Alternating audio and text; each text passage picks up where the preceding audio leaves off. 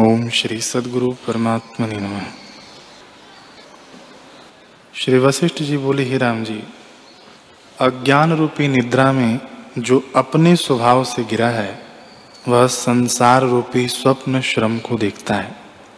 जब अज्ञान रूपी निद्रा का अभाव हो, तब यह आत्मराज्य और निर्विकल्प मुदित आत्मपद को प्राप्त होता है। जैसे सूर्य को देखकर कमल प्रफुल्लित होते हैं, वैसे ही ज्ञान से शुभ गुण विकसित होते हैं। आत्मरूपी सूर्य सब दुखों से रहित है।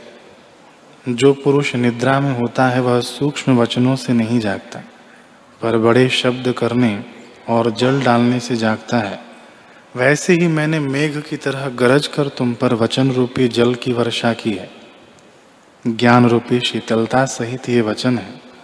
उनसे अब तुम ज्ञान रूपी जागृत बोध को प्राप्त हुए। हे राम जी तुम सब संकल्पों से रहित आत्म पुरुष अपने आप में स्थित हो। तुम्हारी वृत्ति सम, शांत और सुषुप्त की भांति है। तुम अति विस्तृत, सम, शुद्ध और अपने स्वरूप में स्थित हो। हे राम जी संसार रूपी चक्र का नाभि स्थान चित्त है।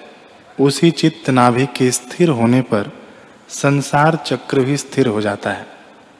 इस संसार रूपी चक्र का बड़ा तीव्र वेग है। रोकने से भी नहीं रुकता।